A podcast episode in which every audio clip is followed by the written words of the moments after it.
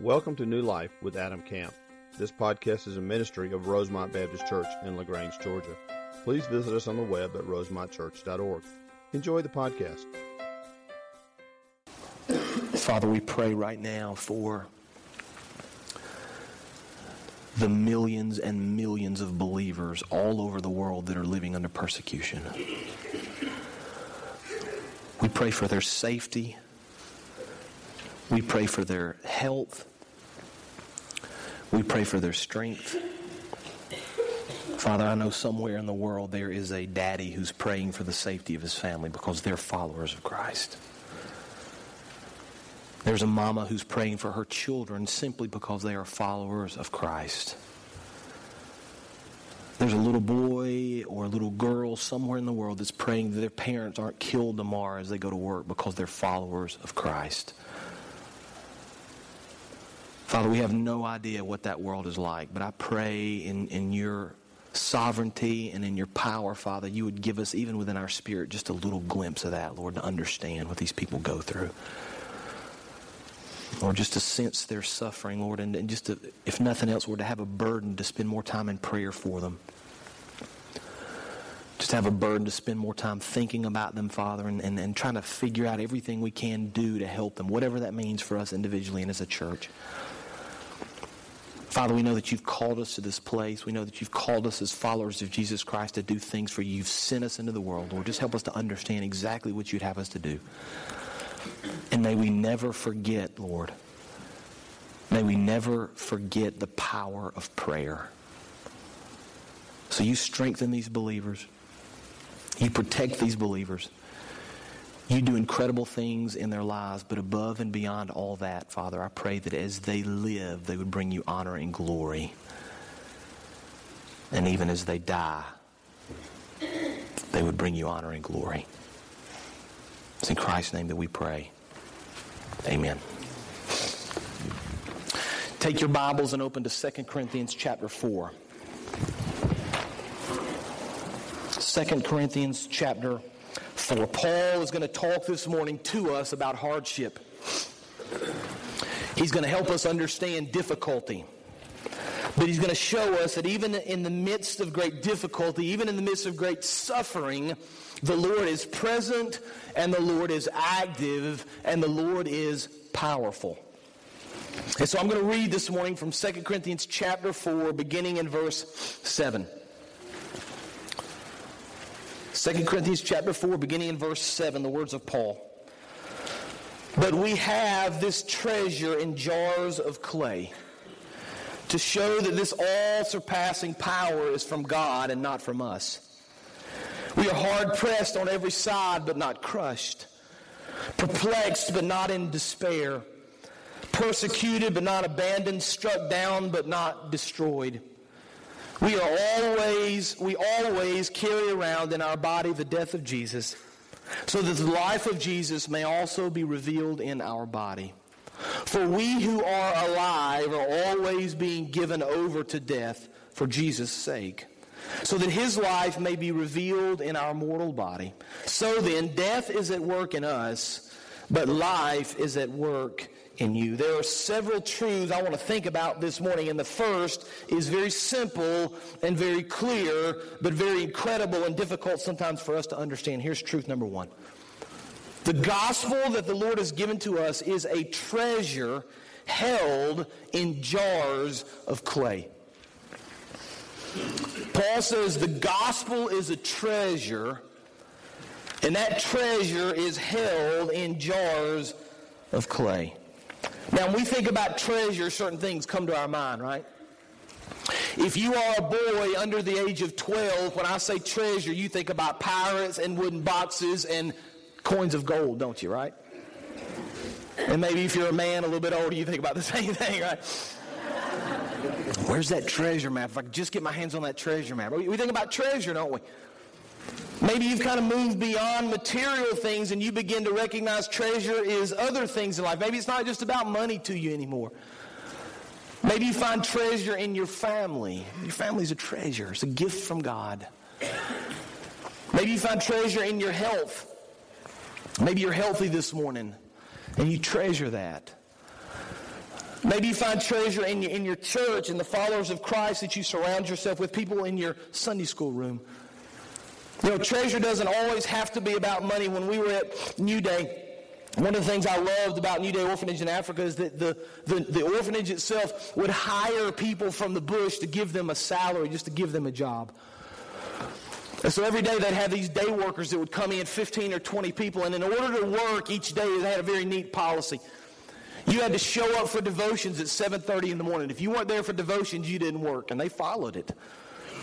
And so every morning around the devotional area, the shelter, those of you who've been there before, we would sit around the devotion time with 15 or 20 men and women. We'd share the gospel of Jesus Christ, and we'd sing praise songs together. But then these people, once the devotion was over, they would go into all parts of the orphanage and they would work. Some would dig ditches, some would do construction, some worked in the kitchen, and then some would go down to the missionary houses where the missionaries lived, and they would work in the yard, and some would actually clean inside the house. And so while we were there staying in the Wilcox house, we had a lady named Irene who would come and help us. Sweet little lady. Precious, hard-working lady. They paid her what most of us would make in just a few minutes of our job. They paid her that a day. You say, that's not fair. It was a fair wage for her. She made really good money and was happy to get it. But while we were there living in that house, we had to cook our own food, and that was an interesting experience for Amy and I. You go to the market once a week, and they told us before you got to Zambia, they have all the food that you want or some of the food you want. It's just different food. So they have milk, it's just a little different than the milk you're used to. They have cereal, it's just a little different.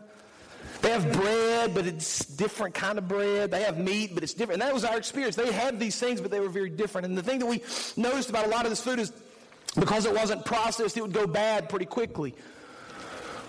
And so we'd have a liter or a couple liters of milk, and after a couple days, if we didn't drink it all, it'd start going bad. And we were talking to the missionaries about this, and we said, you know, we get this food, and we're going to throw it out because it's not bad. No. Don't throw any of your food out, they said. The people that are working at your house, Irene especially, why don't you give her the food? And we said, but the milk is old. I mean, it really now we kind of, you know, sometimes the milk gets bad and you push it to the back and you forget about it, right? It had been there for a few days and it started having some chunks in it. Yeah, right. And we said, we'll just throw it out. We don't want to give her that milk. No, you don't understand, they said. When you give her this milk and she serves it to her children, because it's got substance, they feel like they're eating something, not just drinking it. That's what they told us.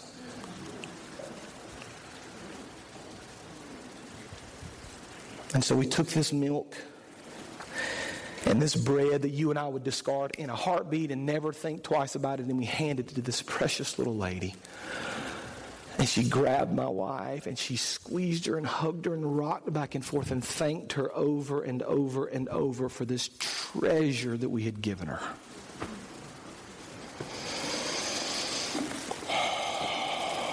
Treasure isn't always about money, is it? See, Paul tells us that we've been given this treasure in verse 7. And you say, well, what sort of a treasure are you talking about here, Paul? Because we know it doesn't have to necessarily be money. It can be other things. It's really just something that we place value in. What sort of treasure are you talking about? Paul's given us the answer in verse 6. Look back one verse with me, if you would, in chapter 4. Paul says, for God who said, let light shine out of darkness, made his light shine in our hearts to give us the light of the knowledge of the glory of God in the face of Christ. Paul says, our treasure is that we can know and see the glory of the Lord through the face of Christ. That's our treasure. Paul says we mistake sometimes thinking treasures about money or possessions or things.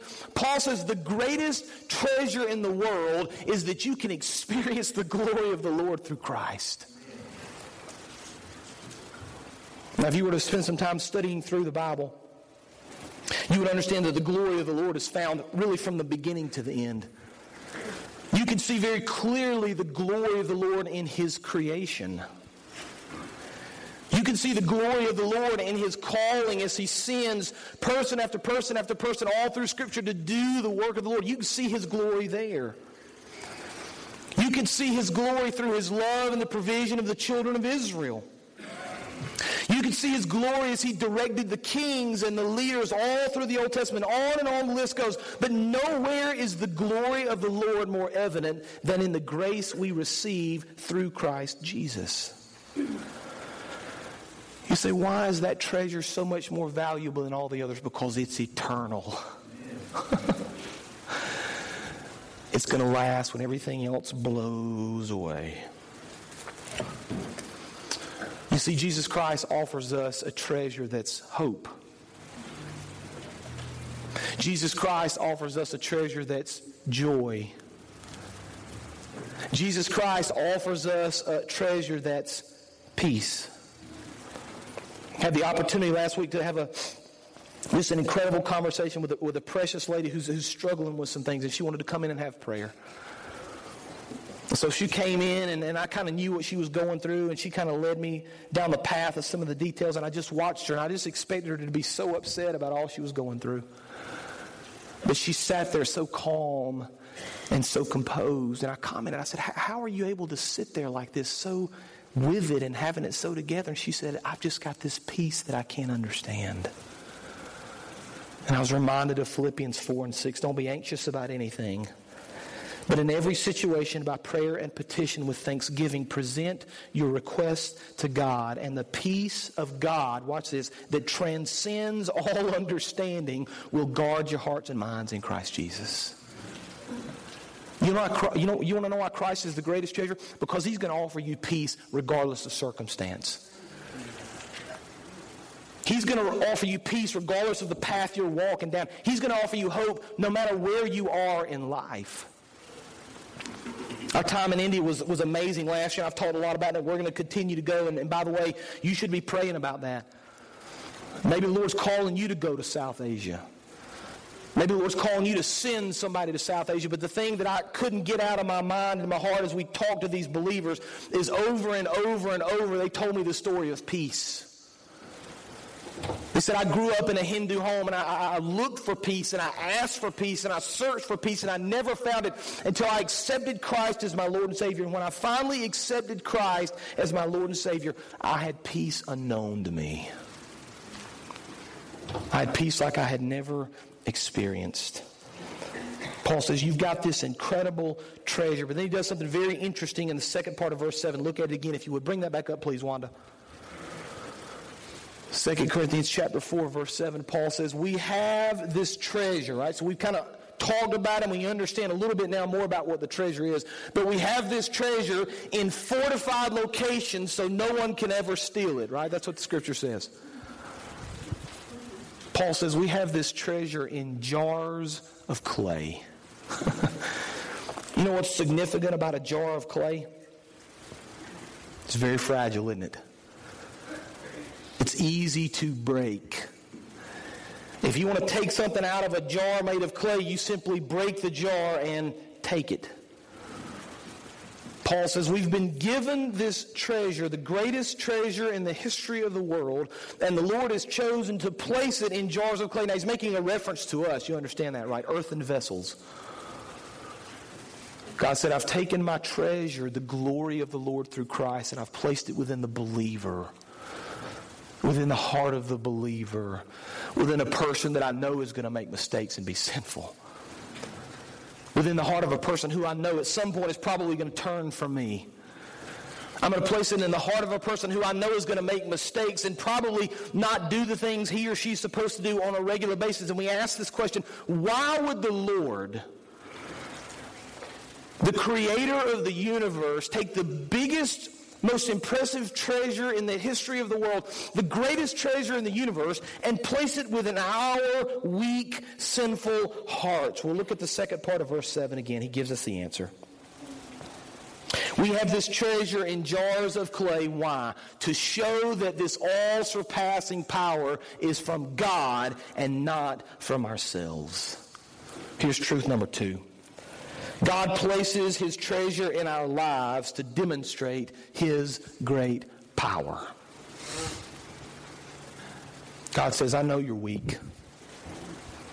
I know you're sinful. I know you're going to make mistakes, but I'm going to give you this treasure. And I'm going to use your weak life and your sinful heart to bring honor and glory to myself. Why? So I can demonstrate for you my great power. I did some research this week on Fort Knox. I was kind of interested. Now, I'm going to say, I'm going to give you, you can say one word that comes to your mind when I say Fort Knox. What is it? Oh, gold. There it is. Treasure. There it is again, right? The box full of gold coins.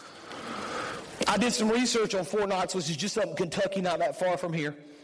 In Fort Knox today, it's estimated, I'm going to tell you in a minute why it's estimated, there are 4,578 metric tons of gold. That's a lot of gold. Over $200 billion worth, they say. And I started reading about how they protect that treasure. The vault where all the gold sits is made of granite. It's protected by a blast-proof door that weighs 22 tons. I laughed at that because why 22? I mean, 10 is enough, isn't it? I mean, do we really need 20? I mean, once you get to 11 or 12 tons, does it really matter at that point, right? So there's a 22-ton door protecting this place. The depository is protected, I'm going to read it, by layers of physical security, alarms, video cameras, microphones, minefields, barred razor wire, electric fences, heavily armed guards, and the Army units based at Fort Knox. It's inside of an Army barracks. You understand that, right? I thought of all the cush jobs in the world, being the guard at Fort Knox has got to be at the top of the list. The guy doesn't have to do anything. But you're not getting into Fort Knox, right? You're not getting the gold. I mean, he could just kind of relax and to fall asleep on the job. You're not getting into the place where the gold's stored. So for security reasons, listen to this, no visitors are allowed inside the depository grounds. This policy has been enforced ever since the vault was opened in 1936. So nobody goes in there. The only exception was an inspection by members of Congress in 1974. Now this is the treasure of the earth, folks. I mean, you think about treasure, you think about Fort Knox. And you think about all that our government does to protect this incredible monetary treasure. And then I see the treasure that the Lord has given us. And I see He stores it in weak vessels. Why, Lord? Why? Because He wants to demonstrate His power in our lives by placing the greatest treasure in the universe in weak, frail, fragile, breakable vessels. Here's what Christ says. I'm going to give you this treasure. It's free, by the way. I'm going to offer you this hope. I'm going to offer you this peace, and I'm going to give you the power so that as you live your life, you can demonstrate that treasure and that glory to all those around. I just imagine if I took my 1996 Ford Ranger, right, and all of its tricked out ride and its sweetness and its beauty and its paint job, and I loaded the back of it full of gold coins, right? And I drove that thing through downtown Atlanta. Most people that saw that truck full of gold coins would think, I want some of that, right? Where'd that guy get the gold? I want to go get some of the gold. And if I was driving through downtown Atlanta with all that gold, I would have to protect it, wouldn't I? Why? Because as I drove through, it would be obvious to all those that noticed the treasure that I possessed. You get that, right? Here's the question we have to ask ourselves. We've been given a far greater treasure in Christ. Is it evident to all those that see us that He's living in our hearts? Are we demonstrating that treasure to the world? You know, the Lord has given you this treasure. You need to reflect it in your life. Did you know your marriage ought to be a reflection of the treasures of the Lord in your heart? Did you know that? The Bible is clear in Ephesians 6. Your marriage is a reflection of Christ and His church. If you live your life in such a way within your marriage to glorify the Lord, other people are going to see your treasure. And you know what they're going to say? I wish I had some of that. Man, I wish I had the peace that they have in their marriage. I wish I had the love that they have in their marriage. See, the Lord says, I've given you this treasure. You need to reflect it. Are you reflecting it at home with your spouse? Are you reflecting it at work? Do people see the treasure within your life every single moment of every single day? Do they look at your life and think, I want some of that treasure? That's what I desire in my life. See, the Lord says, I've given you this treasure, and I've given it to you in a jar of clay to demonstrate to you that I'm all-powerful, that I'm still in control, and even though you're weak and you fail, I can still accomplish great things through you. You say, okay, I get that. So he's given me this treasure. It's the greatest treasure in the universe, right? It's in a weak, I don't know why he gave it to me necessarily, but he loves me enough to do that. I get that. I'm weak. I'm frail. He's demonstrating his power through me by allowing me to spread the glory of the Lord to anybody that listens. But you say, I get all that, but what does that actually mean for me? Here's what it means. It means as an individual follower of Jesus Christ, it means as a church body, it means that the Lord has, watch this now, this is important. He's given us the power to accomplish everything he's called us to accomplish. You understand that? You don't have to be afraid that he's not going to work. You don't have to be afraid or discouraged or lose heart. We, as followers of Jesus Christ, have the power of the Lord to accomplish the things he calls us to accomplish. That means when we talk about going to the nations and reaching people for Christ, we don't have to be afraid of that because Christ has given us the power to do it. When we start talking, and we're going to very soon, we're already praying through this, when we start talking about adopting an unreached people group somewhere in the world and begin to send teams to begin to witness to people that have never heard the name of Jesus, you don't have to be afraid of that. Why? Because that's what Christ has called us to do. That's who he's called us to be, and he's given us the power to accomplish it. He's given us the strength to accomplish it. He's given us his glory and his treasure so that all the world will know him. Now let's finish up this morning. We're running low on time. Look at verse 8. So we've got this treasure. It's placed in jars of clay. It's placed in jars of clay to recognize his power and his glory in our life. And so now verses 8 and 9. We are hard-pressed on every side, but not crushed, perplexed, but not in despair, persecuted, but not abandoned, verse 9, struck down, but not destroyed. We always carry around in our body the death of Jesus, so that the life of Jesus may be revealed in our body. In other words, we always remember the crucifixion and the death of Christ, so that through that we can reveal life to others. Verse 11, for we who are alive are always being given over to death for Jesus' sake, so that his life may be revealed in our mortal body. So then, death is at work in us, but life is at work in you. So we've been given this treasure.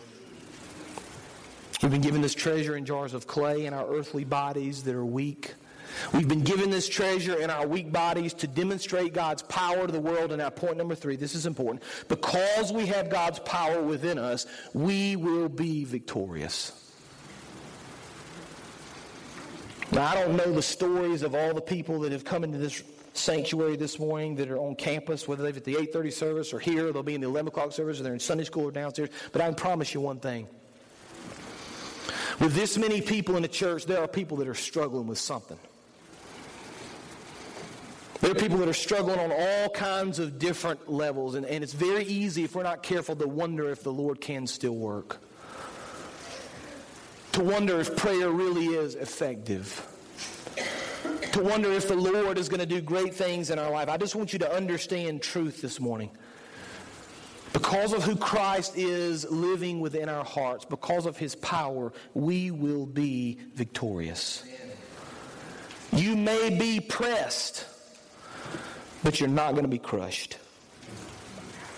You may be perplexed, but you shouldn't be in despair. You may be persecuted. I think about the believers all over the world, but you will not be abandoned. You will be struck down, but you will not be destroyed. I don't know about you, but I find great comfort in those words. I find great comfort in understanding that no matter where we are, that no matter the hardships we face, there is strength in the Lord.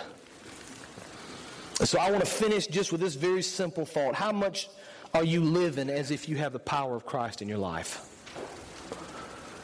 How much are you living as if you carry the treasure of the universe in your soul? The other people see you and want some of that treasure. The other people see you and want some of that hope and some of that joy and some of that peace. Are you trying to find strength and comfort and joy within your own life? Or are you seeking it where it can only be found by seeking Christ and following Him in all things? What are you doing with your treasure? Let's pray. Father, we thank you for, again, the clear teaching of your word. We thank you, Father, for the understanding of treasure, Father, for the understanding of your power, and for the realization for the first time ever for some of us, Lord, that because of that power we can accomplish things for you. We're not defeated. We're going to be victorious, Lord.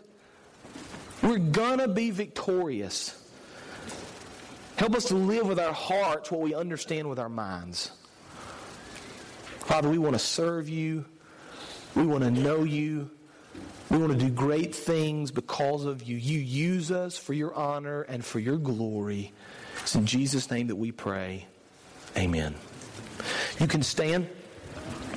And we're going to do something a little bit different this morning. The praise team is going to sing and lead us during our time of invitation. I want to invite you, as I always do, if you want to come and pray at the altar or accept Christ or join the church, this is your time now to respond. But I want to put out just kind of a special plea this morning in light of what we talked about. If you feel led, I know we've already done this in kind of a quiet moment earlier in the service, but if you feel led right now to pray for the persecuted church, I want you to come to the altar and do that right now. You say, I've already prayed for them once today. It's okay to pray twice for them. So we're going to open up the altar right now for you to pray, for you to sing, for you to worship, and you respond as we sing together. Thank you for joining today's sermon. We would love to hear how today's message blessed you. Use the Contact Us link on our website at rosemontchurch.org. God bless.